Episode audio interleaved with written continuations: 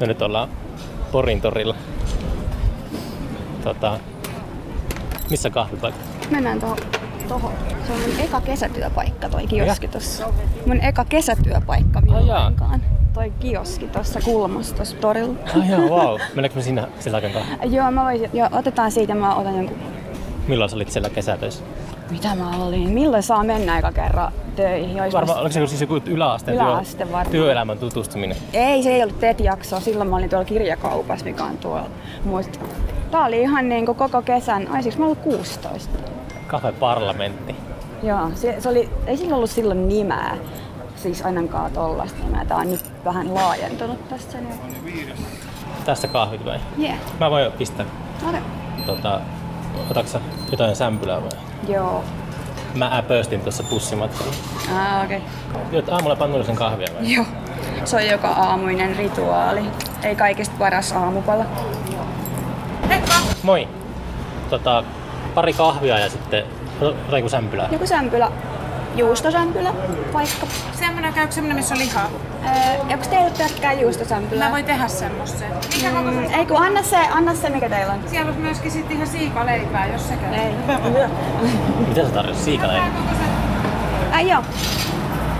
Nyt nykyään pitäisi syödä D-vitamiinia ton epidemian takia. Oh, eikö kai rauhassa nyt. Mä syön D-vitamiinia saa pelkästään kalasta kai? Niin, ja sitten niistä kalaöljytableteista. Ai jaa, okei. Okay. Meillä on niitä kotona. Pitäisi syödä aamiaiseksi pannullinen kahvia ja siikaleipää. Kyllä. Huitti laitetaanko? Ei tarvi, mä ostan maitoa tuohon. Joo. Ka- Tulossa jo. Suorastaan. Tosta. Mä en tarvii. Tarvitseeko sokeria tai Ei Ei, jylamaitoa tai kauramaitoa. Töräytänkö? siitä terät. Kiitos. Anna Kiitos. siihen lusikan. Mä en tiedä, kuinka se musta näin sekoo yhtä huonosti. Kiitos. Sekooko se? Joo, Mä en joo. epäilyttää, että onko se niinku vai ei. Mä levitän tämän podcastin avulla virusta ympäri Suomea.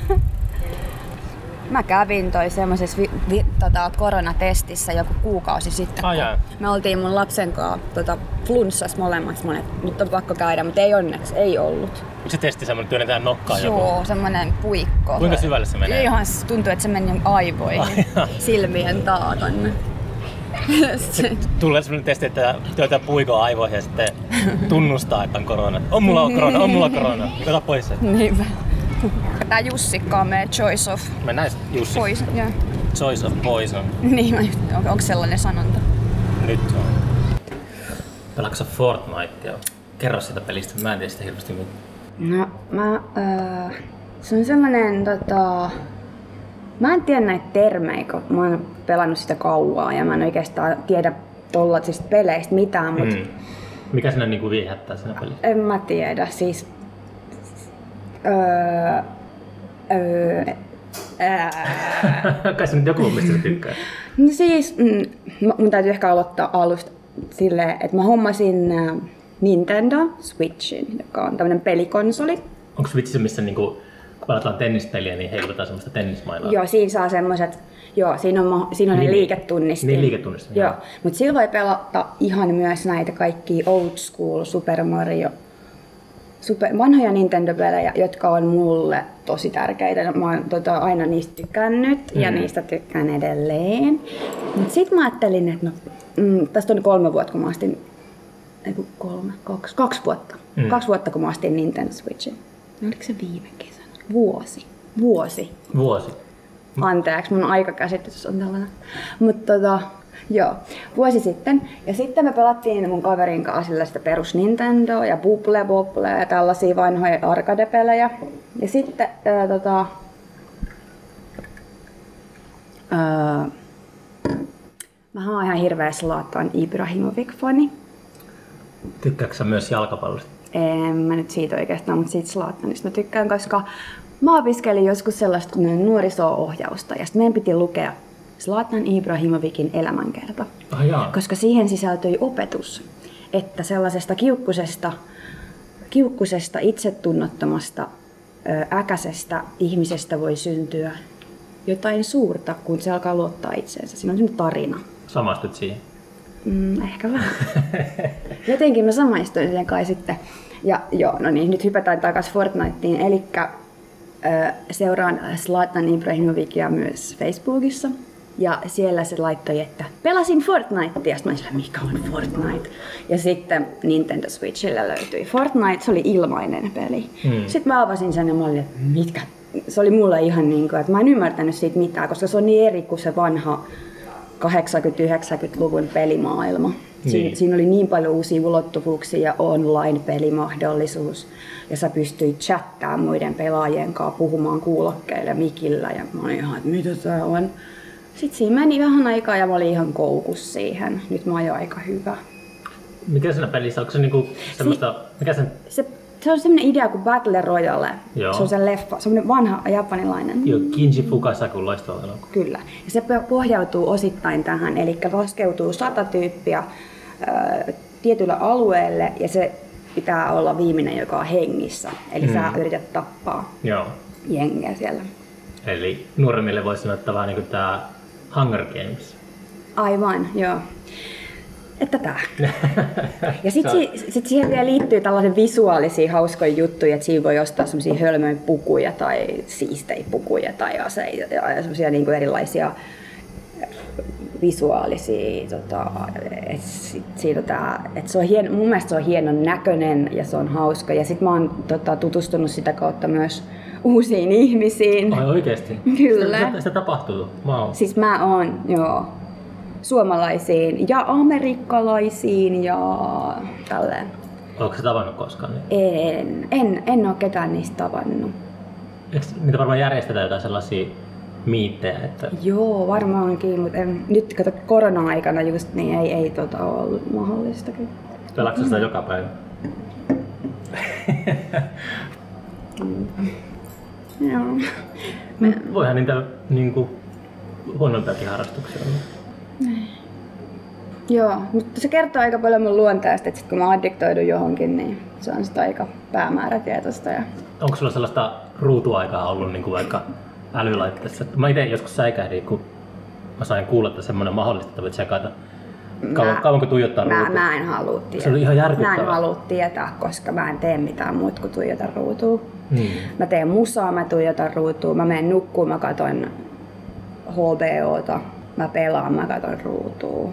Tai sitten mä oon puhelimella ja katon ruutua. No nyt me katsotaan toisiimme sentään silmiin, tää on jotenkin tosi outoa. Mä mietin, että se matkalla tota, katsoin bussiikkunasta, Marcel McLuhanilla oli sellainen ajatus siitä, että auton tuulilasi on kanssa ruutu.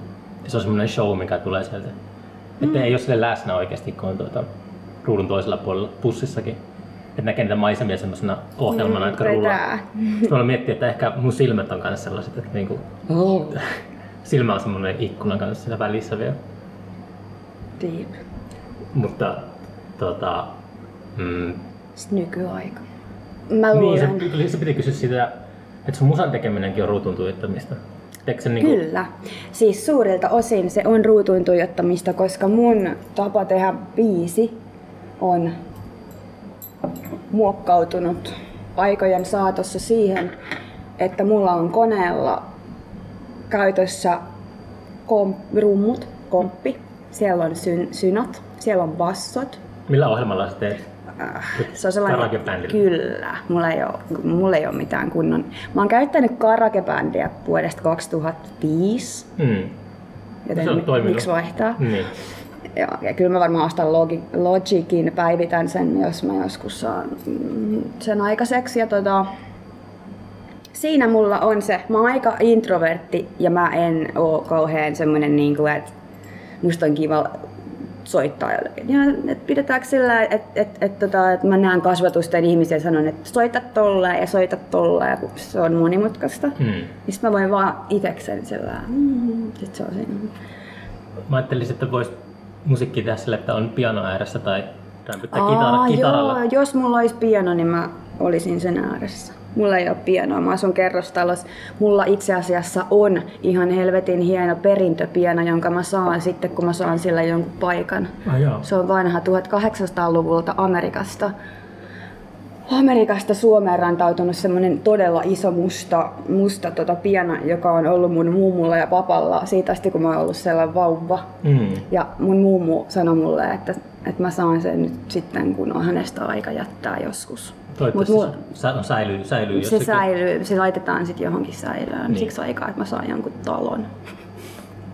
Mut joo, kyllä mä kitaralla sävellän ja pianolla sävellän ja ihan millä vaan, mutta sitten kun mä teen sen biisin, sitten kun mä alan äänittää biisiä, niin sitten mä tota, tykkään sen, että mä saan kuulokuvan siitä kokonaisuudesta, kun mä teen sen siinä nopeasti sillä koneella, niin mä tiedän, että mä haluan tähän tämän temmon, tämän tyylisen kompin, tällaisia elementtejä. Sitten mä voin äänittää laulut siihen saman tien, niin sit se on siinä. Mun ei tarvi odottaa, että, että mulla on treenit, koska treenien järjestäminenkin voi olla aika vaikeaa. Tässä ihmiset on vanhentuneet, heillä on perheitä ja, ja, ja, ja, ja, ja, ja. Niin. Ukkoutuneet. ukkoutuneet ja akkautuneet. Toi Paitsi, että mä en ehkä oo. Mä oon mennyt johonkin väärään suuntaan, kun mä pelaan vaan Forttia ja ollaan Jussikassa tässä. ollaan Jussi kanssa Aamu. aamukalja. Mutta tota, Joo. sä oot nyt julkaissut sun, onko tämä sun toinen virallinen solo single? Tää Oi Paratiisi. Joo. Vakasin Spotifysta, niin vi- viime vuonna oli tullut se. Joulukuussa, joo. Se Niin. eka. Niin, niin tota, sä lähetit niitä tekijätietoja, niin sä olit miksannut se itse ja Mhm. mm-hmm. sä olit tehnyt aika pitkälti itse sen. Joo. Niin, tota, Sitten mä onko, se, lähdin- onko se niinku karaoke band taikaa vai onko se, onko se niinku käyttänyt oikeita, lainausmerkeissä oikeita studioita? Aa, siis no, se on, se on mikä, äh, Pasi masteroi sen oikeassa studiossa, sen mun tekemän biisin. Muuttuuko se masteroinnin jälkeen? Mä, en- mä en tiedä niin paljon masteroi, masteroinnista. joo. No siis se ei muuttunut ihan hirveästi. Siihen äh, lauluun tuli, la- lauluraitaan lisättiin äh, kaikua ja, ja sitten siihen koko, kokonaisyleissoundiin lisättiin tilaa hiukka. Eli se versio, minkä mä miksasin ja lähetin Pasille, se oli kuivempi niin sanotusti. Mm. Mm. Että Pasi lisäsi siihen semmoista, mä en osaa sitä tehdä vielä. Niin. Mä harjoittelen. Pasi lisäsi siihen sen ja sitten se tsekkasi ne tasot, että, että, ne on, että se, se, tota, se äänikuva on sopiva lähetettäväksi eteenpäin vaikkapa. mm, Sen pitää olla tietyn, mä en, mä en vielä näistä tiedä, mutta sen tiedoston pitää olla esimerkiksi tuossa Tota, jos sä nyt haluat laittaa Spotifyn kappaleen, niin mm. sä et voi laittaa sinne käsittääkseni ihan mitä, mitä vaan Ah, jaa. dataa, vaan että sen pitää olla tietyn laista. Niin, kun nämäkin, nämäkin podcastit on Spotifyssa. Siinä oli joku sellainen joku koejakso muistaakseni, että ainakin Applella oli silleen, että kesti pari viikkoa ennen kuin ne ilmestyi ne jaksot sinne, niin kuin silloin alussa. Se on joku semmoinen ehkä joku laadun tarkkailu. Että se ei ole mitään spämmiä pelkästään. Joo. Tämä tietysti, onko jossakin joku tyyppi, joka kuuntelee oikeasti kaiken, mitä sinne ladataan? Niillä on, mä en Vai tiedä. katsoko ne vaan jotakin niinku pittejä? Siis tota mä luulen, että se on se bitti, Se on robotti. bittihomma. Joo, Niin. joo, joo, joo, mä luulen. Sitten näin luulisin, joo. Ja sitten toi, toi biisi oli, mulla oli vähän se idea noissa sooloissa, että mä en halua, että kukaan muu tekee niihin yhtään mitään, paitsi sen masteroinnin, koska sitä mä en vielä osaa. Mutta tuohon Oi Parateesiin, kun mä, mä kuuntelutan noita biisejä aina, niin mä teen monta demoa. Mä, Mm. mä teen niin kymmeniä demoversioita noista aina ennen kuin mä Niin se on erilaiset sovitukset aina. Kyllä, joo. Mä kokeilen kaikkea mahdollista, erilaisia sanoja, erilaisia sovituksia. Ja lähetän niitä aina mun läheisille ystäville, on, että mitä mieltä olette tästä, ja miten tää. Sitten mun ystävä Severi, eli Severi Lehtonen Notkea Rotta-bändistä Rautaperse nimellä Rautaperse. ää, kulkeva. Joo, Rautis, Rautaperse, Severi. Niin ää, se oli niin kuin, että voisiko se kokeilla siihen soittaa akustisen kitaran? Sitten mä olin, että joo. Ja sitten kun Mm. se soitti sen siihen, niin mä olin, että ei. Ja niin kuin, että se toimi niin hyvin, että mä olin, että no, otan tähän kappaleeseen nyt mukaan muitakin kuin itseni. Mm. Joo. Ja sitten Severi soitti myös siihen säkeistöön bassoon, oikean bassoon, sen mun synabasson niin kuin tueksi. Niin. Ja nyt se on eilen tai tänään. Eilen se tuli Spotify. Niin, nyt se on kuunneltavissa. Oi Paratisin nimellä. Kyllä. Nykyään vähän hankala. Tuntuu, että aika helposti saa sellaisen rohkean teon. Mikä se sana on? Tai ihmiset niin sanoo, että oli tosi rohkeasti tehty. Se on jotenkin ma- madaltunut se kynnys. Mutta sun lyrikat oli kyllä aika silleen mun mielestä niin kuin oikeasti rohkeat. Aika raju kamaa. Sitten Mm. yhdistettynä sellaiseen pirtsakkaan poppikulentoon, niin siinä oli semmoinen, aika, voi sanoa porilainen niin kuin yhdistelmä. Joo, se on aika rankka teksti ja mun oli pakko, ää, ennen kuin se tuli julkaistuksi, niin mun oli pakko mun äidille laittaa esimerkiksi, että "Ää, äiti, että jos saatat kuulla kappaleen, jossa puhutaan aika raffeja juttuja, että älä... Ää, mun oli pakko varoittaa etukäteen, jos se kantautuu hänen korviin ja sitten mä totta kai puhuin lapsi, lapsille tästä, että, että, tota, että mikä heidän tasoisesti puhuin asiasta, että tämä on kappale ja kyllä näin. Mm. Että tota, siinä on tietty vastuu, kun tuollaista tekee, mutta toi kappale tuli musta ulos kuukausi sitten sille viides minuutissa ne soinut ja ne sanat Mm. kun yleensä ei niin käy. Eli Onko ne sulla, vaan onko sulla aiemmin käynyt tolleen? kerran ja se oli se mun edellinen solo. Okay. Ja siitä on kymmenen vuotta aikaa. Siis se, mikä, minkä julkaisit? merilaulu mä tein kymmenen vuotta. kymmenen vuotta sitten? Kyllä. Okei. Okay. Mut nyt mulla on kyllä, joo. No kuitenkin, tää tota Paratiisi-kappale tuli siitä, kun ajoin autolla kotiseudulla tuolla Kuukkarissa, siinä on sellainen puisto. Näin yhden naishenkilön kävelemässä mieshenkilö, joka tai valumassa pitkin puistoa kohti ehkä kauppaa, ehkä korvaushoitoa, en tiedä. Ja ja mä tunnistin sen tytön tai naisen, että ei itse, että mä nähnyt, niin toi, mä oon tuntenut toi joskus, kun me oltiin lapsia. Se oli ihan sellainen tosi nätti ja iloinen lapsi ja nyt se on niin kuin viittavaille kuollut, koska mä näin heti, että mikä se oli se meininki, että se on varmaan Niin. narkannut itsensä tohon kuntoon. Ja tota, sitten mä menin kotiin ja olin sillä sitten se vaan oksennuksen lailla tuli ne sanat ulos. Ja sitten se melodia pyöri mun päässä samalla kun mä kirjoitin sen. Sitten siihen sekoittui pikku, kun mä jotenkin siihen tuli jotain omaa, jotain lainattua, jotain uutta, jotain vanhaa. Sä sanoit, että sulla ei ole levyyhtiötä tai ei ole mitään niin kiinnostustakaan promotoida sitä ehkä tämmöistä random podcastia lukuun ottamatta, mutta silleen, että, että niin kuin, mä tykkään tuosta, että jos se biisi on kuukauden vanha, niin se on nyt jo julkistettu. Mm, Se on mahtavaa se on. nykyaikana. Ja se ei olisi ollut aikaisemmin mahdollista. Mutta onko sulla niinku silleen, nyt niinku silleen olemassa noita kappaleita, että sä meinaat julkaista jatkossa, vai te, teekö sä, onko sulla toisemminen niinku tavoite, että saa niinku susta ryöppyä ulos joku biisi ja sitten sä pistät saman tien ulos ja sä vaan odotat, että milloin tulee seuraava semmoinen ryöppy. Sulla ei ole mitään semmoista Joo, ulkopuolista painetta, että nyt pitää tehdä levyjä. mulla tälle. oli se paine. Niin mä muistan jotain sellaista. Mulla aikoina. oli aivan järkyttävä paine tehdä joku soololevy. Ja sit, sitten kun mä olin sellainen, että sitten kun mä vaan luovuin siitä ajatuksesta, ja, ja, ja, niin, niin sitten se auttoi. Niin, Jos joku käskee mun tekee jotain, niin niin. jos mä itse käsken itteni tekee jotain, ei se, ei se niinku toimi niin.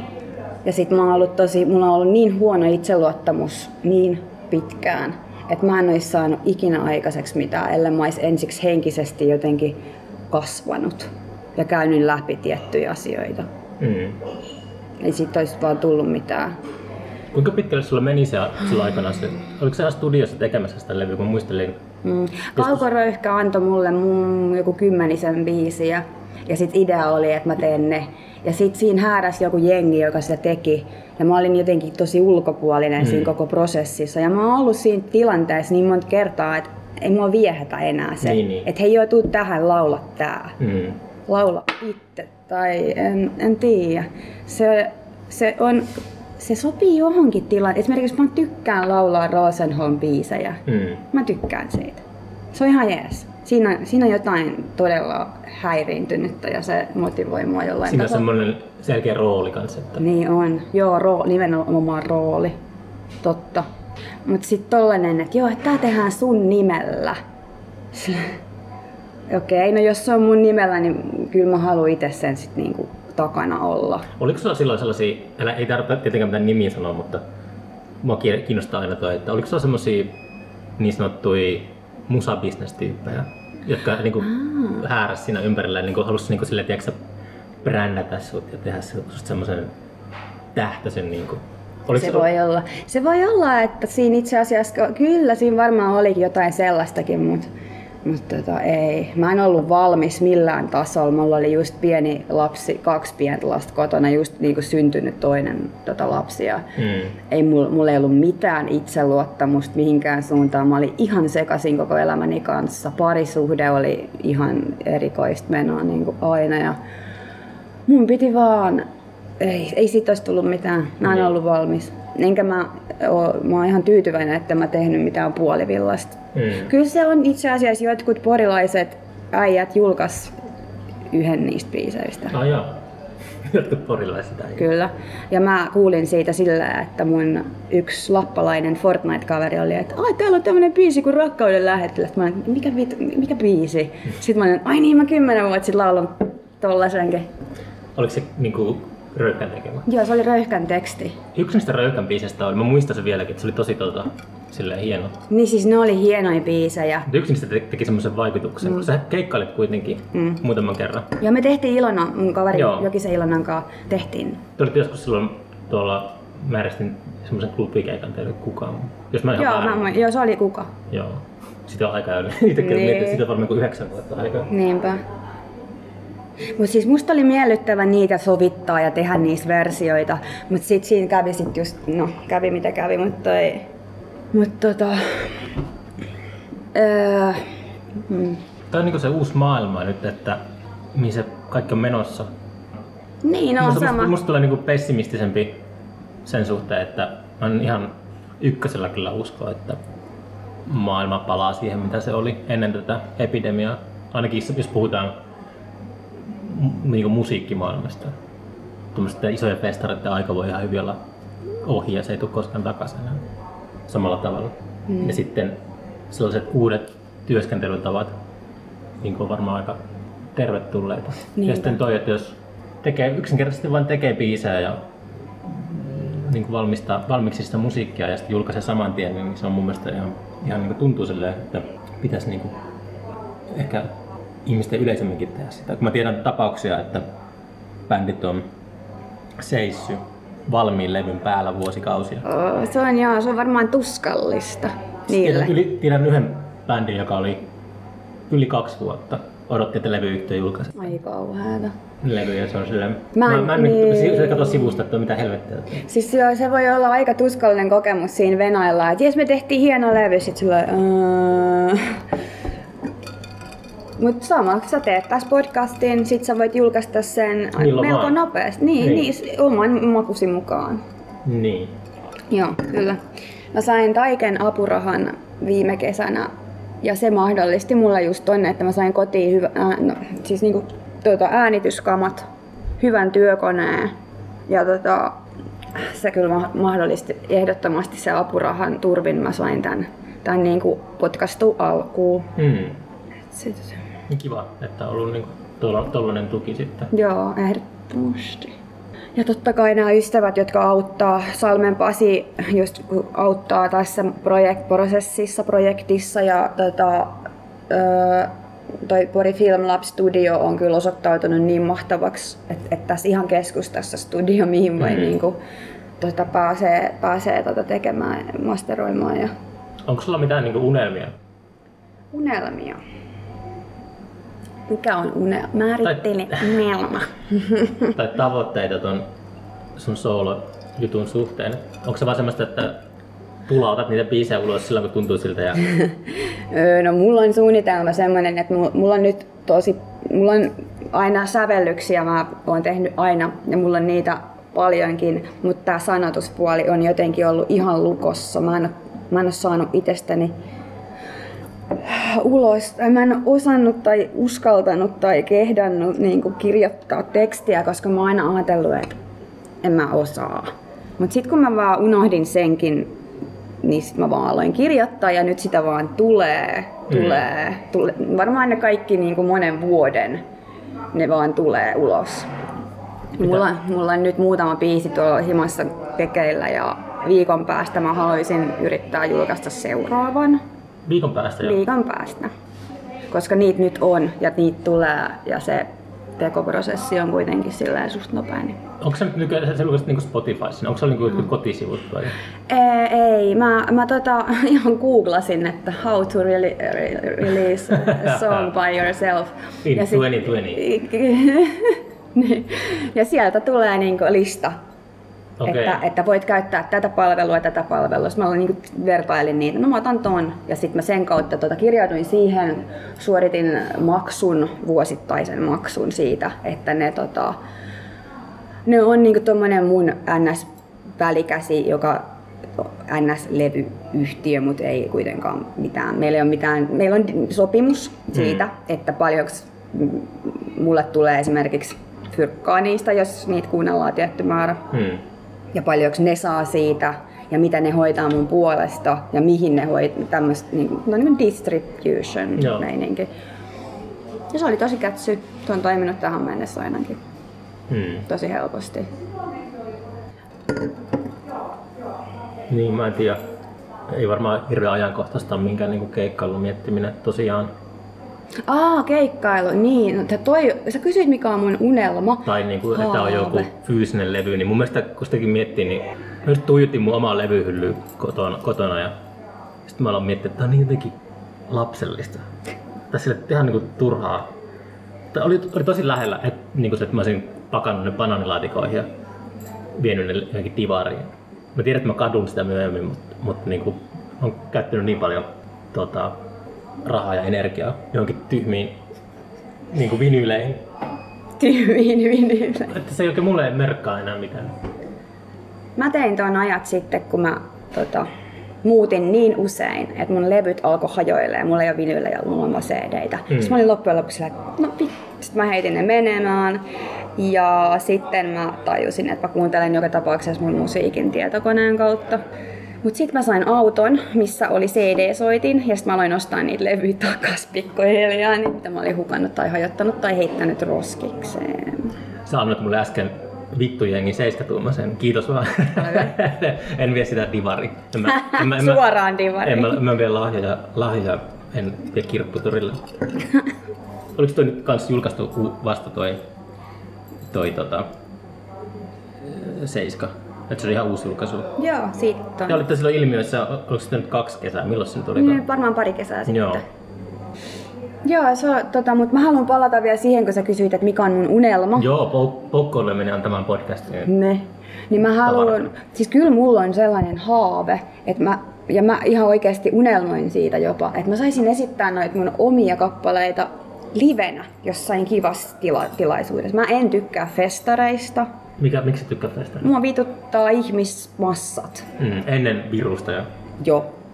Mä en, Mä oon vähän samanlainen, vaikka mä oon festari järjestänyt. niin. Mä en vaan niinku saa, mä koen oloni epämukavaksi, kun on ihan hirveästi vieraita ihmisiä ympärillä. Mä en nauti siitä yhtään. Mutta sitten tää, mitä pienempi festari ja mitä intiimimpi tunnelma, niin sitä parempi se mun mielestä. Tai klubi tai mitä tahansa. Mutta ymmärrän festarikävijöitä hyvin, enkä heitä säti tai syytä, mutta mul, se ei ole mun juttu, joten mä en menetä mitään niin tässä Hmm. Oliko se nuorempana festari ja ystävä enemmän? Onko se semmoinen, että vanhem, vanhem... Ei, en, en mä ikin. Mä oon Niin, ihan niin. lapsesta asti ollut melko tosi introvertti ja ujo ihminen. Mm. Mä lähden festareille, jos siellä esiintyy Björk, L7, BJ Harvey, hmm, maustetytöt. Onko käynyt maustetyttöjen Mä takia? näin ne. Meillä oli keikka samalla, mutta mä näin ne ja tota, ne oli niin hyviä. Mun äiti suositteli niitä mulle ja mä olin sillä, että jos äiti suosittelee jotain, niin sen on pakko olla hyvä, koska se ei Hmm. kauhean helposti su- kuuntele mitään. Kyllä mä siitä viime kesänä mä olin jotenkin turhautunut sen takia, kun maustetytöt oli semmoinen niin kuin joka paikassa. Aa, Koko ajan puhuttu niistä. niin, Sitten, että, että riittää niistä, tarpeeksi puhuttu niistä maustetytöistä, puhutaan sitten muusta. Ja, ja. Sitten lopulta näin joskus elokuussa Oulu Ostarifestareilla Niin siis nyt, viime, viime vuonna. aa, viime vuonna. vuosi sitten, niin sitten oli no, on ihan niin kuin karismaattinen tommonen, tommonen tota, tapaus. Joo, siis mä missasin Pitkää koko... ikää heille, jos se... Mm. Tota, en mä tiedä. No joo, se aina mietin, että kuinka kauan kestää tommonen, on niin jotenkin tosi, palaa tosi kirkkaasti ja on silleen kaikkien huulilla niin. Mm. Sä- Ää, mä, ku, tosta joku muukin mulla spekuloi tosta, että niinku, tosta ilmiöstä, että kuinka pitkään tällaiset ilmiöt. Mutta siis mä haluan kertoa, että mä en kuul, tiennyt maustettöistä mitään ennen kuin nyt pari kuukautta sitten. Oh, jaa, no sä oot ollut tosi sitten. Ja siis en mä seuraa mitään. Niin. Mä, mä kuuntelen niitä samoja biisejä, mitä viimeiset 25-35 vuotta. Ja äh, sitten toi tosiaan mun äiti siitä oli niin että joo, sä kuullut sitä maustetyttöä? Mä olin, että ää, ää, mikä? Ää, No siis mä kuulin niitä auton radiossa ja niillä oli aika, aika aito meininki. Mä olin, että no, tosiaan meidän äiti ei, ei kauhean herkästi sano mistään tollasista jutuista, niin mä olin sillä, että no vit, pakko test, tsekata. Ja sitten sattui toi, mä, no, mä olin sillä, että okei, nää on niinku, nää on niinku tosi hyvä. No, se vetos muhun se musiikki. Ja sitten ää, meillä oli keikka Pasi Sal- mä oon Pasi Salmen bändissä soittanut noita kiippareita Oh okei. ja laulan ja terkkoja. Niin, me, ää, Porissa järjestettiin, nyt kun Porispere ei ollut, niin semmoisia minisperejä. Eli Mm. Porin kesäteatterilla tuolla Kirjurin luodossa oli semmoisia mini, minifestareita. Niin.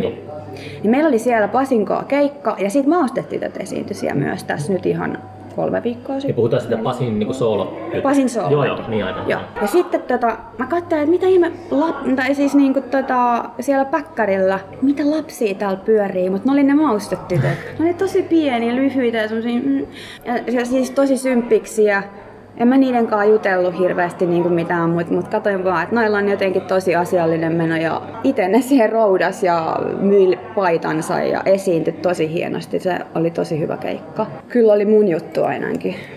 Joo. Tykkään tosi paljon. Äiti toi sun elämään uutta musiikkia. Jee! Mä luulen, että tytöt kyllä, niillä oli sen verran jalat maassa meno, että en mä usko, että niitä hirveästi heilauttaa juuri mikään. Että jos nyt liekki ehkä palaa kirkkaasti, mutta mä en usko, että he polttaa sitä kynttilää molemmista Niin. päistä. Ehkä enemmänkin se ilmiö ylipäätään se voi olla sen luonteinen, että ne ihmiset itse luo siitä sellaisen hypen. Ja Mm. sitten on sillä että "Bleh, en mä enää Niin. jaksa. Et ei mä usko, että tytöt muuttaa mitään elämässään sen sinänsä Mm. tai musiikissa. Et varmasti he tekee tota niin kauan kuin heitä kiinnostaa. Niin, jotkut, jotkut saattaa sille tottua sellaiseen, Aa. sellaisen parsaloihin, niin sitten yhtäkkiä tulee pettymys, kun Aa, ketään ei enää niin. kiinnosta samalla tavalla. Se voi olla. Eikö se ole just se kliseinen tarina, mitä aina? No se, niin, niin, no joo varmaan, mutta musta tuntuu, että ne olisi vaan helpottuneet, jos ne ei. Niin. Ne on semmosia ahistuneen oloisia. No kuka ei olisi. Niinpä. Onko sä ihan tota, kasvanut täällä Porissa? Joo, Koko elämässä asunut täällä? Kyllä. Synnyin Sampolassa. Sampola on semmoinen alue tuolla Itä-Porissa, kun se on. Mulla on tää suuntavaisto vähän heikko, niin mä saatan sanoa ihan mitä. Mm. Mutta joo, ja se on ne kerrostalolähiö. Ja tuota, sitten me muutettiin ja ja äiti ja isä erosivat ja olin tosi pikkuinen. Sitten äiti löysi mun isäpuolin, joka meni naimisiin sit hänen kanssaan ja sitten me muutettiin Toijoelle, joka on semmoinen vähän kivempi alue. Siellä mä sitten kasvoin. Onko musiikki ollut sulle aina niinku tärkeä juttu? Ää, mun isä on muusikko, Mm. joten, ja mä aina isää silleen, että iskö on laulaja, isk... no, täällä, et, ja aina itekin oli, että mustakin tulee laulaja, kun iskökin on laulaja. Ja tota, mä oon ollut aina musikaalinen, Mm. mä oon aina osannut laulaa ja soittaa, Mm. korva, vaikka korvakuulolta.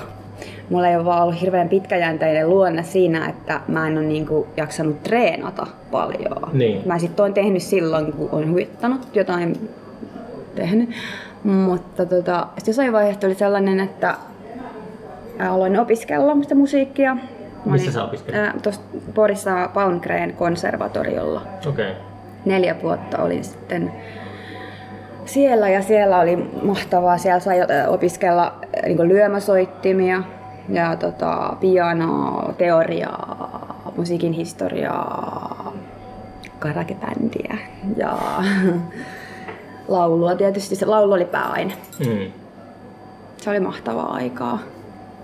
Osaatko ihan niinku lukea nuotteja ja kaikkea? Se on ihan, ai ai ai, sä oot tollanen. Mä opettelin siellä sen. Mä en osannut sitä ennen. Onko se pilannut sulle sellaista musiikin niinku taikaa? Kun mä tiedän tapauksia, että jos on niinku opetellut musiikin sellaisen perusolemukset, että pystyy, jos kuulee radiosta jonkun biisin, niin pystyy päässä niin kuin purkamaan sen osiin ja Niin se on tosi semmoista, semmoista ylianalysointia, niin sitten se jotenkin, mä itse ainakin ajattelen, että se pilaa sen perimmäisen jutun, missä, mistä musiikissa on kyse.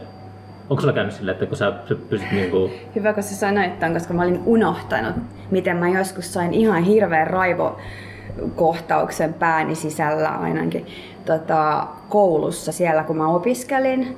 Hmm. Ja me oltiin ruokalassa ja mun ympärillä oli tämmöiset tyyppejä, jotka on tosi teoreettisilla, että musiikin teoria, musiikin teoria, numeroita, numeroita, numeroita, musiikin teoria.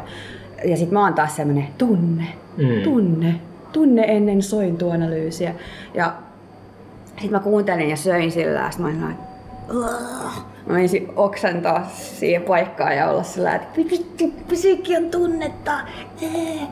Mutta sitten kun mä pääsin yli siitä ja tajusin, että mähän voi ottaa tästä koulusta irti sen, mitä mä haluan. Ja musta on hieno osata jonkin verran sointu analyysiä, en kyllä kauhean hyvin osaa, ja kirjoittaa nuoteille, soinnuttaa, bla bla. Musta se on hieno juttu, mutta kyllä muakin söi se, et, ja se olisi varmaan ihan hirveä, jos musiikki periaatteessa muuntuisi saman tien vain numeroiksi ja analyysi tälle, että et sä niinku löytää sitä fiilis siitä, koska niin se, matematiikka on sitä varten, että voi jotkut, jotkut, jotkut nuo. argumentoi, että, että on tylsää, kun jossakin Buddy Hollin biisissä arvaa sen seuraavan soinnun etukäteen. Niin- Mutta mun mielestä se on just tosi siistiä ja kaunista. Joo, mun ja se on ihan mahtavaa, kun tietää, että se seuraava sointu on just se, mikä on. Menee, Tieto. niinpä. Ja sitten toisaalta mä oon huomannut, että mä tykkään leikkiä just tolla toisto, Hmm. kaava, totuttu, perinteinen, korvan. Ja me suomalaiset ollaan totuttu tuohon melankolia-meininkiin. Se on meille tosi sisäsyntyistä, samoin kuin Venäjä, Venä, Venäjällä.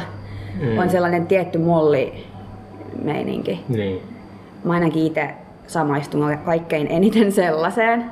Ja just siihen loppuun soin, siis siihen, että mä tiedän mikä se viimeinen niin kuin, päätepiste on. Mutta mä oon huomannut myös, että on hauska leikitellä sillä välillä, kun säveltää. että Tekee sen koko biisin sillä kun se kuuluu periaatteessa, mutta sitten joku yhden kohan jättää vähän siihen, sillä, että sillä, mitä täällä tapahtuu. Hmm. Mm.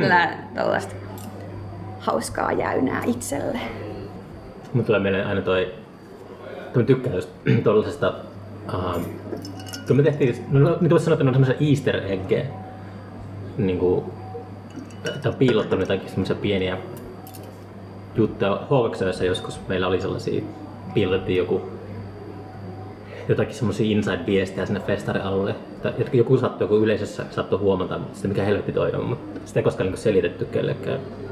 Ja mä oon niinku fanittanut se amerikkalaista koomikko performanssitaiteilija Andy Kaufmania, joka on tota, ehkä tunnetaan parhaiten sen Jim Carrey ja Man on the Moon leffan kautta, mutta sillä oli joskus sellainen uh, primetime-aikaan uh, semmoinen jouluspesiaali, joku puolen tunnin jouluspesiaali, joka oli tota, täysin niinku tavallinen jouluohjelma, että se luki niinku satuja joulukuusen alla ja siellä oli lapsia pyöri siinä. Mutta sitten siinä yhdessä kohti oli sellainen kohina. TV meni semmoiseksi lumisateiseksi ja rakeiseksi ja se niinku alkoi kohisemaan. Sitä kesti niinku joku 2-3 minuuttia keskistä ohjelmaa. Ja koko niinku kansa luuli, että se on se vika on niinku niiden TV-vastaanottimissa. Ja niinku kaikki nousi sohvalta siihen aikaan ja käveli televisio ääreen läimätti televisio. Ja sit, miksi tää ei, niinku, mikä tässä kuvassa on vikana, mutta se oli niinku Andy Kaufmanin tota, asettama sellainen jekku siihen ohjelmaan. Se oli koko sen, sen, sen ajatuksen ympärille, se oli tehnyt sen koko jouluspesiaalin.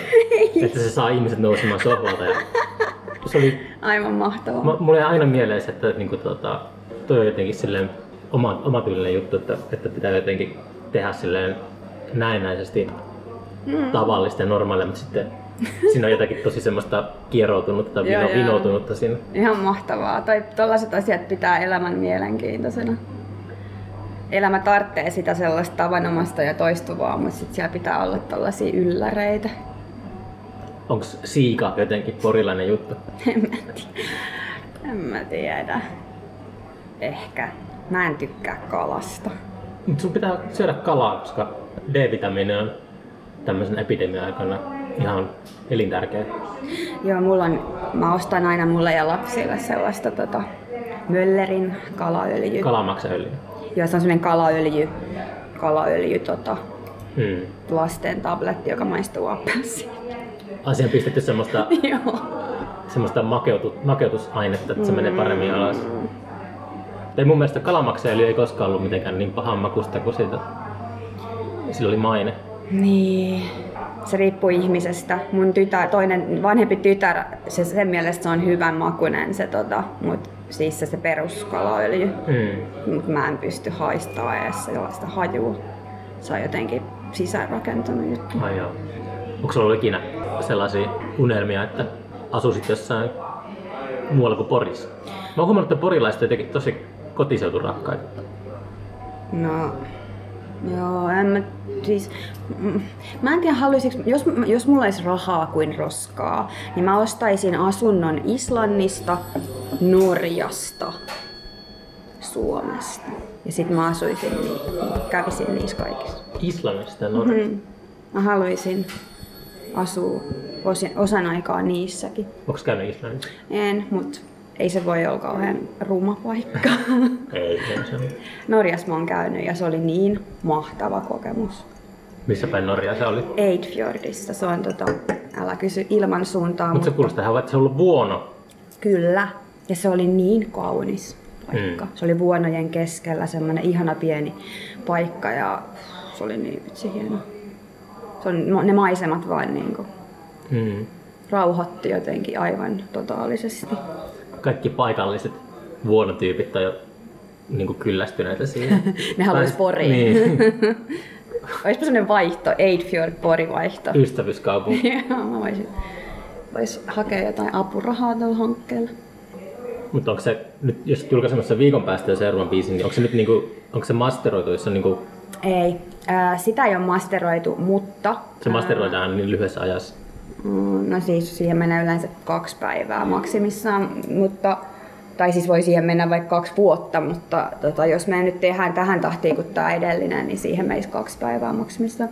Mutta mä en voi sanoa, että se tulee viikon päästä välttämättä, mutta mä toivoisin, että se tulee viikon päästä. Jos se on Hmm. musta kiinni, niin se tulee viikon päästä. Kymmenen vuoden päästä. Kyllä se voi olla, että se tulee postuumisti. Miten sä opiskelet, kun sanoit, että sä opiskelet tota, masterointia, niin miten sä opiskelet sitä? Seuraat vierestä vai? Ää, joo, Pasi on mun niinku, tota, ää, semmonen läheinen ystävä, joka, joka tota, työskentelee tässä Pori Film Labilla ja mä oon siellä työharkassa ollut ja sitten muutenkin tota, varmaan menen uudestaankin työharkkaan, Mm. jos mahdollista. Niin mä opin parhaiten, kun mä saan seurata, miten tehdään ja kys- kyse- kysellä kysymyksiä ja kuul- kuulla sitä samalla, että mitä se tekee se miten se muuttaa sitä äänikuvaa, kun sä väännät tämän, tämän asetuksen. Sitten se tulee täysin niin kuin omatoiminen alusta loppuun. Kaikki. Joo, mutta sitten tuossa on itse asiassa puhuttiin Severin kanssa just tuosta aihe- aiheesta masterointi, että onko se hyvä ulkoistaa mm. henkilölle, jolla on aina tuoreet korvat ja se, että sä et ehkä tee itse ihan kaikkea. Niin. Mä myös tiedän sen, että sitä voi tarvita. Hmm. Että sulla on joku henkilö, joka ei ole niin sijoittanut siihen kuin itse koko ajan. Mä väsään niin aamusta yöhön, sit kun mä väsään jotain biisiä. Niin se on niin täällä jo, että mä ehkä voin tulla sokeaksi tietyille asioille tai mennä vähän eksyksiin ja olla, että mitä on nyt siinä vaiheessa on hienoa, jos joku tuoreen korvin vaikka sanoo, että tämä nyt on, tää on parempi näin ja tämä on ehkä huonompi näin. Tai... Et Joo. ei sitä ihan yksin pärjää kyllä missään. Tota, Onko sulla niin, niin sille ehdoton suhtautuminen siihen, ää, että jos joku levymerkki ottaa yhteyttä, että haluaa julkaista sun biisiä, niin mm. um, Mutta sä vaan jaksa itse niin hirveästi Mä yritin ottaa yhteyttä sellaiseen tota, levymerkkiin, joka joskus aikoinaan musta oli kiinnostunut, mutta tota, mä en jotenkin... Sitten mä tajusin, että mulla ei ole kärsivällisyyttä odottaa. Koska nyt kun tää tulee musta ulos, niin mä, mä oon aika... Mä, siis mun yst, paras ystävä Paula sanoo aina, että mä haluan aina, että kaikki tapahtuu heti, heti, heti. Mm. Mä oon just sellainen, että sit kun mulla on joku visio, joku päämäärä, niin mun on vaikea odottaa odottaa. Sillä, että jos mä joutuisin nyt vaikka odottaa kuukauden, että mä julkaisen seuraavan biisin, Mm. mitä toivottavasti en joudu odottaa, niin se olisi mulle ihan semmoista niin kuin, tuntuisi sellaiselta ajan tuhlaamiselta, jonka mä voisin käyttää paljon paremminkin. Niin, toi on, mä ymmärrän ton, kun se on jotenkin, kun tota, mäkin joskus panttasin näitä podcasteja, että mulla oli, kun mä mietin, että on semmoinen järkevä niin julkaisuaikataulussa, mm. niin kuin joku yksi jakso viikossa tai yksi jakso kahdessa viikossa. Ja sitten mä aloin miettimään, että ei se kyllä ole järkevää ehkä siltä kannalta, mitä mä haluan tehdä, kun aina on semmoinen jotenkin mm, fatalistinen ajatusmaailma, että saattaa tapahtua mitä tahansa. Niin sitten jotenkin kaikki saa valmiiksi jotain, niin pistää se ulos. Niin mä oon aina jotenkin ajatellut. Niin. Se, se liittyy johonkin semmoiseen kapitalismiin. Johonkin tommoset, että maksimoidaan kaikki niinku semmoinen, mitä, mitä niinku näkyvyys ja kaikki tuollaiset, mitkä liittyy johonkin sosiaalisen median algoritmeihin. Hmm. Niin, en tiedä. Ja kenelle sä teet? Niin mä en ole hirveän kiinnostunut yleisöstä. Se on ollut, se on ollut niinku festarijärjestäjänäkin, se on ollut mun niinku kunnia ja tuho. Mä en ole kiinnostunut yhtään niinku yleisöstä. Et se, on, se on paljon tärkeämpää tota, Että sä teet silleen, että sä voit itse seistä sen takana, niin, mitä sä teet. nimenomaan. Mulla on sama Se on periaate. yleisön vika, jos ne ei ole niinku, tai ei se nyt vika, mutta silleen, jos ne ole kiinnostunut siitä, mitä tekee, niin sit se, se ei ole niinku, Sun ongelma niin. Ei se, ei se ole sille, että mun pitäisi jotenkin miellyttää. niin miellyttää ja kuunnella jotakin uh, kohderyhmätutkimusta tai tällaista. Siis sitä varten on eri porukka, jotka maksimoi sen tuot, halu, niin kuin, jos se raha on pääasia, niin sit sä teet sen niin kuin kohde, suur, maksimo, maksimoi kohde, kohderyhmän laajuus Mm. ja maksukyky ja bla bla bla. Mutta mua ei kiinnosta, mä olen sen tajunnut tästä elämän varrella, kun kohta on 40, vihdoinkin tajunnut edes sen, että en mä, taiste, en mä niinku kilpaile kenenkään muun kuin itseni kanssa. Mm. Mä haluan, mulla itselle tietyt odotukset ja päämäärät. Ja jos mä niistä edes osan saan täytettyä, niin mä oon onnellinen. Voiko pitää röökitä? Voi pitää röökittää. Yes. Niin, eli tota, jatketaanpa sitten röökin jälkeen. Eli tota, sä sait heti sait palautetta, minkä on aina kivaa. Teillä oli siis joku ystäväs kanssa joku... Eh, siis ei meillä ollut bändi, me oltiin ihan lapsia, me oltiin Niin, niin. kolmas, nel, neljäsluokkalaisia. Silloin teette oma, omia biisejä kuitenkin. No siis me, me, tehtiin, me tehtiin näytelmiä ja me, me, maal, me piirrettiin, me oltiin tota, aika luovia tapauksia, meillä oli joku oma kerho. Sitten me joskus oltiin sillä, että tehdään biisi. Sitten me tehtiin Valkea hevonen laukkaa biisi. Jotenkin se vaan jäi mun päähän ikuisesti. Ja se jäi myös mun kaverin päähän. Mä sain just häneltä tota viestin, että, että hän oli kuunnellut ton ton mun uuden biisin ja sitten, sitten tota, kehui sitä ja tuli hyvä fiilis ja sit itselle siitä ja tota, sitten hän siinä lopussa oli vaan, että tehdään sitten vielä joskus se meidän, meidän tota, lapsuuden biisikin valmiiksi versio. Onko usein palannut sellaisiin niin kuin lapsuuden luomistöihin? Että, että katsonut niin kuin jälkeenpäin niitä. Se on tosi kiintoisaa. Tai mitä itse on käynyt läpi sitä omalta kohdalta, että tuli tehty kanssa just ala-asteikäisenä kaikenlaista. Oikeastaan oli silloin paljon niin kuin aktiivisempi, mm. paljonkin aktiivisempi kuin mm. nykyään. Ja sitten se semmoinen seulonta, että mitä noista voisi käyttää vielä nykyäänkin, mm. niin se on jännittävää, että siellä on, siellä on muutamia sellaisia ajatuksia, jotka voisi toimia vielä nykyäänkin. Mutta sitten suuri osa totta kai semmoista niinku lapsellista skeidaa. Mutta Puhuuko lyriikoista? no, no joo, niin. Ja semmoiset tästäkin Davy Crockett-biisistä jonkun semmoisen version Mahtavaa. kummelijuttuja. Just mahtavaa. En mä tiedä. Mutta on- siellä välissä siellä on, niinku, kun katsoo jotakin vanhoja alastella tehtyjä vaikka lyhääreitä tai tällaisia, mm. niissä on semmoiset vahvat, että on, on paljon nokkela. Niinku. Niinpä. Siis Ratkaisu. Todellakin, ja lapsi, siis siellä on paljon nokkelaa. Itse asiassa, mä en muista kuka sen sano, sanoks kukaan vai onko mä miettinyt sitä, mutta mut me ollaan lapsena oltu varmaan luovimmillaan ja ne estot pikkuhiljaa on rakentunut ja itsekritiikki noussut ja itseinho laajentunut ja, ja sitten pikkuhiljaa mun ratkaiseva elämänvaihe oli se, kun mä aloin purkaa niitä ja palaamaan takas siihen alkuperäiseen. Niin kuin, että Miten sä aloit purkaa, niin oliko se joku semmoinen guru tai ei, ei, mä en usko mihinkään umpikuja guruihin. tai joku tämmöinen? Um, no se mulla oli. Mulla oli todella muutama vuosi sitten, mä kävin niin pohjalla kuin ihminen voi käydä ja mä en tiennyt selviinkö mä siitä hengissä. Mun elämä meni ihan todella, todella alusta. Siis mä kävin mä jouduin eh, tota, psykiatriselle, mä hakeuduin psykiatriselle osastolle hoitoon useammaksi kuukaudeksi. Todella syvä masennus, sellainen masennus, että mä en enää syönyt, mä en puhunut, mä en liikkunut, mä makasin vaan sängyssä ja odotin, että mä kuolen. Hmm. Mä menetin kaiken, mä menetin mun ystävät, mun perhesuhteet, mun vittu las, lapset, kaiken. No sä kirjoitit tuosta avoimesti siinä biisissäkin. No toi, joo, mun toi biisi on äh, osittain, joo, mut mä en, en tota, en, en tota, en oo käyttänyt huumeita, mulla ei ole ikinä ollut varaa siihen, enkä mä ikinä oppinut sitä. Mutta mulla on ollut kyllä mielenterveydellisiä haasteita hyvinkin paljon. Ja sitten kun ne haasteet kävi helvetin suuriksi ja elämässä tuli se pohjakosketus, niin mä, mä, mun lapsilla on eri isät. Mulla on kaksi lasta ja eri isät heillä. Mä sanoin niille isille, että nyt te otatte nämä muksut, että mä meen huilaa. Eli mun tilanne oli se ja mä sen totesin ja sanoin, että te otatte nämä muksut. Kun me oltiin muksujen kanssa oltu siinä niin kuin kolmisteen se alku, alkuvuodet.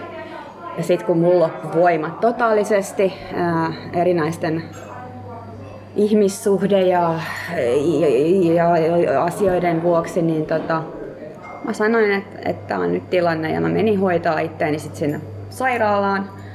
Ja siitä alkoi semmoinen monen vuoden uudelleenrakennus.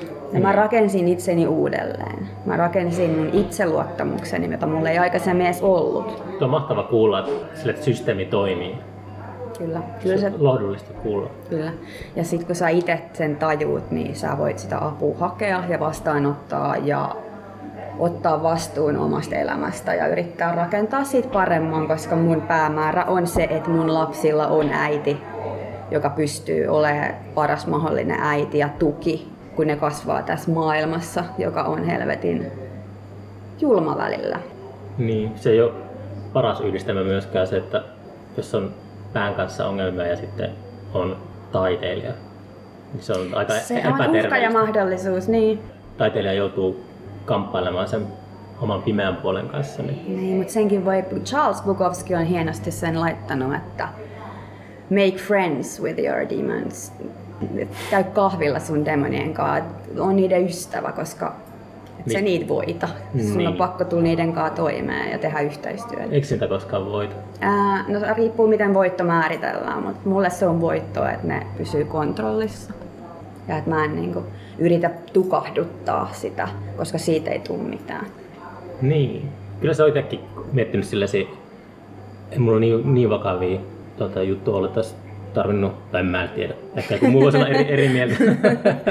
Mutta silleen, että sitä miettiä, että ei, ei ole- voi jatkoa niin kuin näin, että täytyy, täytyy tehdä joku radikaali Mm. muutos. Että ei se, tässä niin kuin, mun mielestä onnellisuus on markkinatalouden keksimä semmoinen illuusio, jota ei oikeasti olemassa. Ja sit semmoinen, sitä niin kuin helposti alkaa metsästämään semmoista onnellisuutta. Mm, ja se on se virheliike. Ja sitten kun vanhenee, niin pysyy jotenkin kaikki vaan pysyy samanlaisena koko ajan. Enemmän tai vähemmän samanlaisena.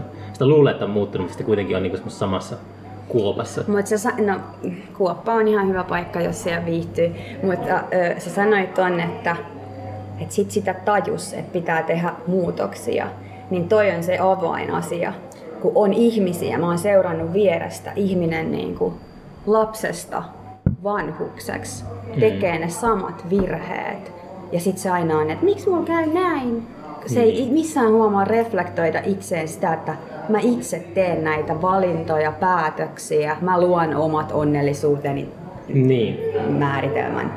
Tiedätkö? niin. Ymmärrät? Juu, juu. Et uhriutuu tavallaan omassa elämässään. Juu. Et se, että ihminen tiedostaa, että mä teen nyt muutoksen, niin se on se avainjuttu. Pitää ensin käydä tosi perusteellisesti läpi kaikki oma, niin kuin oma sisäinen kaos mm. ennen kuin alkaa osoittelemaan sormilla Joo, ympärille. Se on, joo. se on tärkeää, että, että pitää niin kuin peuhata siellä just niiden omien demoneiden kanssa ennen kuin alkaa niin kuin syyttää jotain muuta tahoa siitä. Kyllä. Ja, ja pitää pystyä syyttämään, jos on aihe. Joo, totta kai, Mutta mutta ei automaattisesti, kun tekee virheenä sillä, että se oli toi, en Mm. se mä ollut, koska se ei johda niinku mihinkään. Paitsi siihen, että sillä tyypillä itsellä on paha olo ja kaikilla siinä ympärillä on vielä pahempi olo. Mm.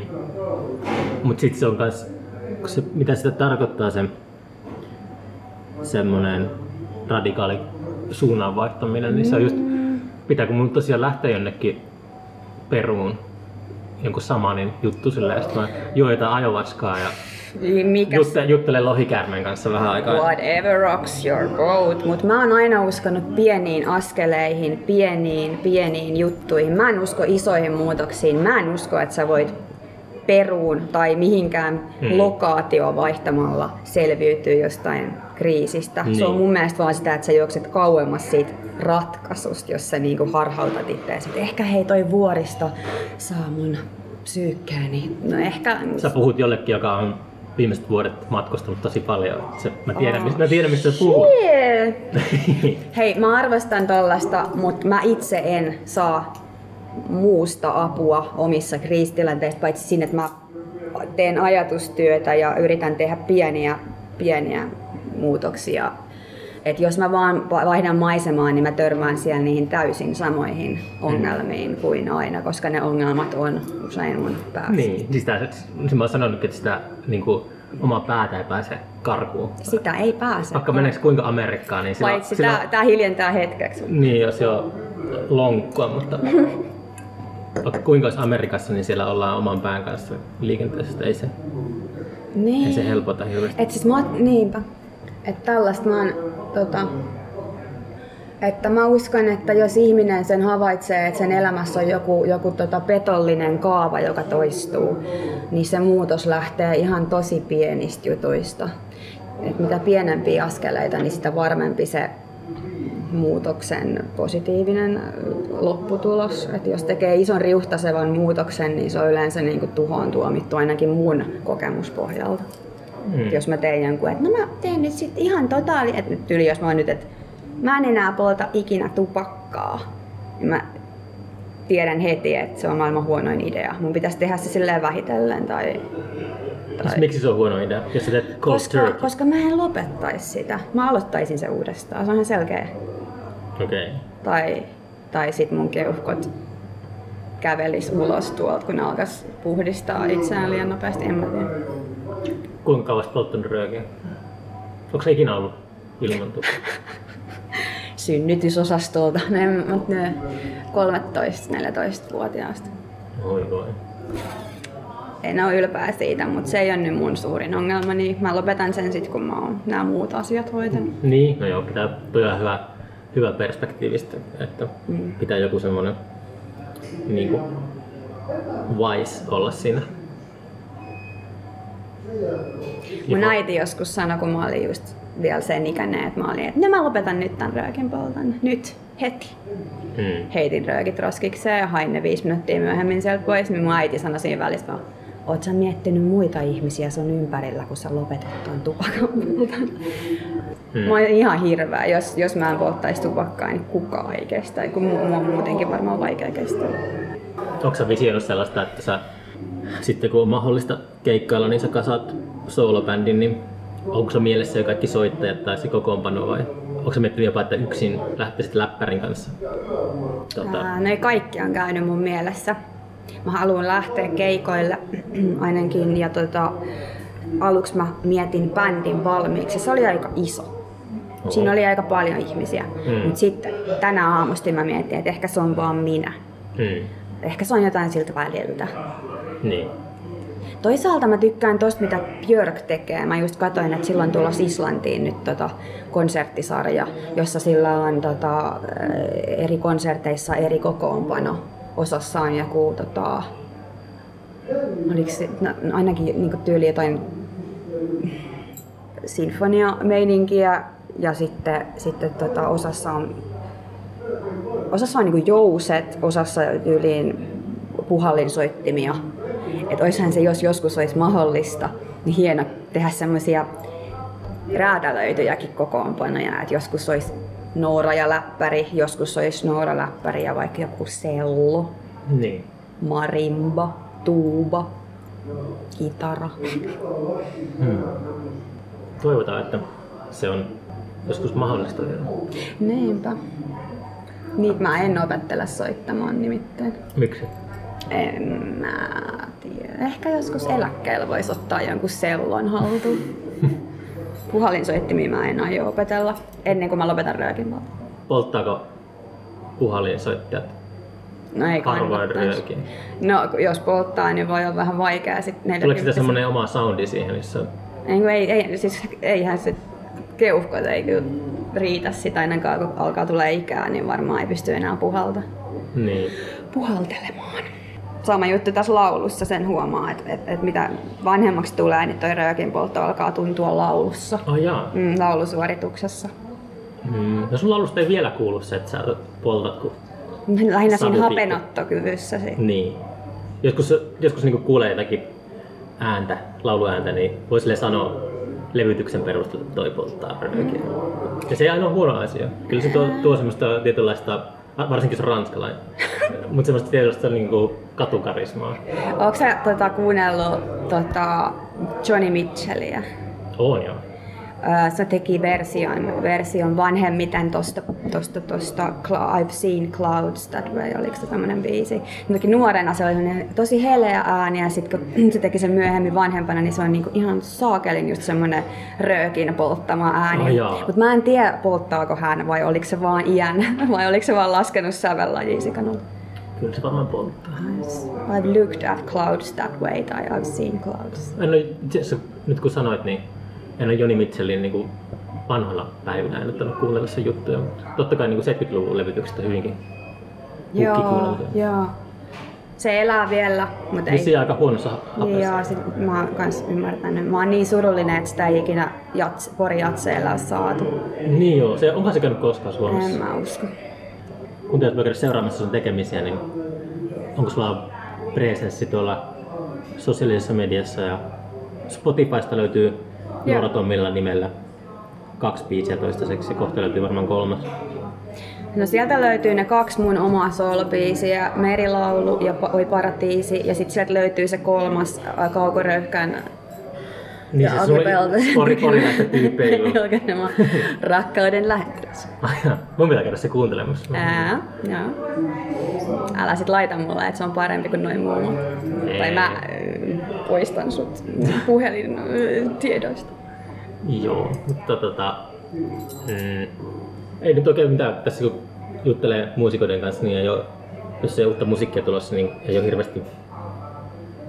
Ja kyllä ihmisillä on niinku keikkoja niinku ilmoitettu, mutta kaikki niin häilyväistä. Niinpä. Koko ajan perutaan keikkoja ja tällaista. Se on vähän jotenkin sellaista, että turha niinku alkaa podcastissa välttämättä. Onko sä muuten miettinyt noita mm, striimikeikkoja järjestää? En. Et. Mutta mun mielestä striimikeikat on sellainen, että mä en ymmärrä miksi ihmiset vaahtoa niistä, koska mulle ne on TV-lähetys. Mm. Et se, on, Niin. se on, se on sellainen TV-lähetys, joka on, on niinku, Live. Niin, tai sitten se on niinku vaan puhelimen ruudulla. Se sama, täysin sama niinku konsepti on, se on pyörän keksimistä uudestaan. Että, Aha, joo. et siitä oli joskus just kulttuurituottajat selitti joskus tuossa keväällä, että tässä nyt pitää alkaa opettelemaan niitä streamilähetyksiä tuottamaan. Ja kun tilanne on tämä, niin sitten että mä luulen, että siellä on niinku olemassa ne omat ammattilaiset sillä niinku TV- ja elokuvapuolella, jotka niinku on niinku handla- handlannut sen vuosikausia. Et ei siinä niinku ole mitään sellaista, ei se ole, ei se ole sama asia, eikä se ole samassa niinku universumissakaan. Ei mua, mua ei, ne, ei ne kiinnosta yhtään. Okay, joo. Mu- Mulla ei ole mitään, mä en ole ikinä katsonut yhtäkään striimikeikkaa, mutta onhan ne varmaan En, en tiedä. Mä en osaa, mulla ei ole mitään mielipidettä eikä Kokeile kokemusta. sellaista joskus. Ei se niinku... Olen tehnyt semmoisen Error Error bändin kanssa, mikä meillä on. Ajaa. Ja itse asiassa VJ, Mikä bändi se on? siis Error Error on mun ja mun parhaan ystävän Paulan ää, tota, duo. Tämmönen niinku, tota, tai siis duo. Ollaan me esiinnytty muutama kerta sillä, että meillä on ollut bändiäkin, mutta me ollaan niinku lähinnä kahdestaan. Tehdään Mm. musaa kahdestaan. No niin. Nyt sen kanssa tehtiin striimi ja Vittujengin kanssa tehtiin striimi. Mutta Okei. mä en oo siis itse niitä voihan ne tehdä hyvin. Ne, ne on semmosia, niinku, ei siinä siis mitään vikaa sille ole, mutta ei, ei, ei ne niinku eroa mitenkään siitä, että tekee hyvän musavideon, live musavideon. Se on, niinku, se on sama asia. Mm, Mä vaan niinku tajus sitä, että miksi se, ei se niinku korvaa live-keikkoja. Niin, ei ymmärrän. tavalla. Ei se ole ymmärrän. niinku, Ymmärrän, se on semmonen, joo. Mut hei, mun piti vielä siitä, ää, mä en tiedä tarviiks tässä laittaa, mutta siis se mun seuraava biisi, Hmm. ja mä just tajusin, että ei se välttämättä ole viikko, se voi olla kaksikin viikkoa. No mutta ihmiset kuuntelee tätä podcastia vielä vuosien päästä, niin ei sillä ajalla silleen väliä. Ne voi sitten kuunnella, kuunnella tuota, Niin, ku- kuuntelevat. Joo, tota, kiitoksia ajasta. kiitos sinullekin Ja nähdään tulevaisuudessa. elämääni. Eipä lopetellakaan vielä. Ää, me keksittiin Niin. uusi mahtava aihe. Kyllästyminen musiikkiin. Kyllästyminen musiikkiin. Joo, me puhuttiin tässä, kun ei ollut nauri päällä tota, siitä, että kun itse, itse niin ollut, on työskennellyt niin paljon musiikin parissa, että mun työ on ollut kymmen, yli kymmenen vuotta käytännössä sitä, että mä oon kuunnellut musiikkia ja on turruttanut itteni, niin sitten ei vaan jaksa enää. Niin ilmeisesti sullakin on sitten ollut Joo. ää, saman tyylistä. Joo, siis se musiikki alkoi ärsyttää, kyllästyttää, se ei enää tuntunut omalta. Siinä ei ollut sitä samaa, siitä ei saanut mitään. Mä en halunnut laulaa, mä en halunnut kuunnella musiikkia, edes niitä levyjä, mitä mä yleensä kuuntelin päivittäin tai, tai mistä mä sain iloa ja nautin. Sitten mä vaan hyväksyin sen tosiasian, että tämä on nyt musiikiton vaihe ja mä aloin lukea, mä luin hirveästi kirjoja. Ai jaa. Joo, Mitä sä luit? Charles Bukowskin koko tuotannon, mm. mitä mä sain käsiini. Tiedätkö mitä Charles Bukowskin hautakivessä lukee? Se on haudattu Etelä-Los Angelesiin. Mm. Siinä hautakivessä lukee Don't try. Mahtava mies. Uh, luin use, useita mu- luin muusikoiden elämänkertoja. Mm. Tiedätkö joku vielä mieleen niistä? Um, Keith Richardsin elämänkertoja. Se on hieno kyllä, mutta se on tosi epäuskottavaa. Mm. Tai sä et- ei sitä oikein, ei se voi muistaa mitä asioita. No, ei sitä tiedä. Ei Ää, se haittaa. No joo, sitten tota, siinä meni monta vuotta. Ja, ja mä, mä pääsin siitä yli sillä, että mä luovuin koko ajatuksesta. Että mä olin vaan, että antaa olla. Ei mun tarvi. Ei mun tarvi laulaa. Ei mun tarvi, te- ei mun tarvii. Mm. Koska se tuntui pahalta ajatukselta. Sitten kun se alkoi löytyä uudelleen, se löytyi jotenkin sitä kautta, että sai selvitettyä joitakin muita asioita ehkä, en mä tajua. Niin. sitten löytyi taas tilaa mun Mm. päästä tai jotain. En mä tiedä mitä siinä edes tapahtui, mutta mut se oli au- auttoi mua, että mä vaan sit luovuin, että mä en väkisin sitä tunkenut elämääni enää sitä musaa. Niin, itse joutuu työn puolesta. Niin Vähän. se on, se on varmaan ra- raskas, sul, Mm. siis, siis sä et päässyt siitä eroon tavallaan työn takia. Niin, ja sit se, mutta ei se, aina niin kuin sä, mä oon sanonut se aiemminkin, mutta pystyy sille säilyttämään sellaisen uh, kyvyn uh, tunnistaa hyvä taide, vaikka ei silleen koe sitä luiteen ytimien myötä, että koskettaa tosi paljon. Mm. Mutta pystyy silti silleen mm. sanomaan, että toi on hyvä biisi. Niinpä. Tosta, toi, toi on hyvä biisi, tosta pistä mä tykkään, mutta silti se ei, niinku, se ei tunnu missään. Kyllä, ja mä ymmärrän mitä tarkoitat. Se on sitä professionalismia tai jotain tällaista niinku. Ehkä joku semmoinen musabisnes-demoni yritti silloin vallata mun sielun silleen, että se mm. just niinku halusi turruttaa, että ei se ole se semmoinen emotionaalinen kokemus tärkeää, vaan se, sun pitää nähdä, sun pitää nähdä nämä numeroina. Niinpä, joo, toi on. Musiikkibisnes näkee artistit aina numeroina. Niinpä. Ja se ei ole se oma tapa kokea asioita. Numerot on Niin, aina tää- ollut hyvin kaukana omista. Tää biisi, tää, tästä tulee hittiä, tää niinku myy lippuja, tää myy lippuja ensi kesänä tosi paljon, kun tästä tulee iso No, nimi. niin, no sitä se on. Sitä se on, jos se on, mutta sitä ei onneksi tarvitse tehdä. Niin kuin painajais, painajaisunissa, niin olisin joku levyyhtiön, ison, ison kaupallisen levyyhtiön pomo. Mm. Ja sitten pitäisi päivät pitkät niin kuin päättää, että mikä, tai no pitäisi tarvitse edes päättää, kun pitää vaan laskea. matikkaa. Niin. Et siinä on tunne jo niin kaukana, että fuck mm. that. Joo, se puistattaa se semmoinen se, semmoinen feikki ystävällisyys, mitä kohtas paljon. Toivottavasti mä en itse syyllistynyt siihen usein, mutta silloin H2 ehkä mur, murtautui sellaiseen maailmaan kokonsa puolesta, että se keräsi niin vampyyrejä aika paljon. Ja sitten kun vietti jo vähän aikaa tuollaisissa musiikkiindustrikuvioissa, kävit tsekkaamassa mikä sillä on meininki, niin se näki just sen, että sen tämmöisen tekohymyn ja sen business semmoisen mm. saalista ja meiningin, että mä ymmärrän, miten nuorilla artisteilla on varmasti hankala, kun sellaiset limanuljeskat esittää, että ne on ystäviä. Niin ja ne on tosi ystävällisiä, niin kuin ne... Se on niiden ne, homma. Niin, ne on niin ystävällisiä, mutta sitten nuoret artistit monesti unohtaa, että niin, ne, niitä ne käytetään vaan, ihan vitsisesti hyväksi. Niin, ne on vain niin numeroita. Että, Niinpä, että ne, ne on niinpä. ystävällisiä sen potentiaalin tai niin, sellaisen niin, niin, kertoimen takia. Niinpä. Ja, ja se olisi just tärkeää tuossa, että näillä nuorilla, ja ylipäätään tässä nyt, mulla, mulla on kaksi nuorta tytärtä, niin mä haluan, että mun lapset tunnistaa sen ihmistyypin, joka, joka tota, hymyilee hmm. vääristä syistä, niin. ei aidosti. Sama mä sanoisin niin kuin, tota, kenelle tahansa, mutta varsinkin nuorille artisteille, että jos sä annat sun jos niin kuin, tota, on liian miten, miten sen edes sanoisi, mutta että pitää sit hiffata, että sä oot, sä sanoit sen jo aika hyvin, mm. mutta se, että, että jos joku ottaa sen, jos joku on vaikka tosi herkkä, niin. tajuu sen jälkeenpäin, missä voi olla aika kova isku mm. tai naamaa, että ei vitsi, että mä olinkin vaan joku ää, niin raha, rahaa ja se, se, se voi olla jollekin tosi kova shokki. Hmm. Miten sulla on muuten oma äänen kuuntelu? Podcastin tekijänä kiinnostui. Mulla kesti uh, ehkä 50 jaksoa. Et mä, en pystynyt, mulla oli niinku, mä palkkasin ulkopuolisen tyypin, joka miksasi nää ja kuunteli. Kun mä en, mä en pystynyt, mä en pystynyt, mä en pystynyt itse niinku kuuntelemaan omaa ääntä. Se oli, se oli, aivan, se oli todella vastenmielistä. Mä en pystynyt ihan oikeasti. Niin Hei mä tiedän ton, Viittä koska... sekuntia, mun, mun tuli ihan kammottavasti, mun pakko niinku heittää, heittää tota nauhuri seinään. Mä ymmärrän sua, koska mä, silloin kun mä aloitin laulamaan ö, levyillä, Mä en kuunnellut niitä. Mä en ole vieläkään kuunnellut Ai niitä. Ja mä en aio kuunnella niitä. Hmm. Mutta nyt kun mä teen näitä omilla ehdoilla, om, o, omista lähtökohdista, niin nyt mä jotenkin oon alkanut olla, mä pystyn kuuntelemaan sitä ääntäni. Hmm. Mutta mä en tuu varmaan ikinä kuuntelemaan niitä yksi ekoja levyjä, koska... Oliko sun ääni niin erilainen?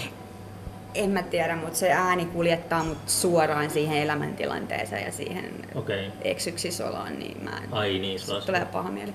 Mutta siis tota, ymmärrän mistä puhut. Hmm. En tiedä, mä haluaisin kuunnella tämän lähetyksen, katsotaan. mä kerran siitä, että... Tota. Pitää pistää sellainen Efekti siihen. Efekti. joo, joo, mä laitan sen robot-efekti. Tai semmoinen, mikä on niinku, tota, antaa poliisille todistukseen, sille että on niinku muutettu se Joo, joo, joo, se olisi hyvä. Mulla on itse asiassa GarageBandin Monster Voice Effect. Se olisi Eiköhän mennä näillä omilla. Mut joo, heippa taas. Heippa.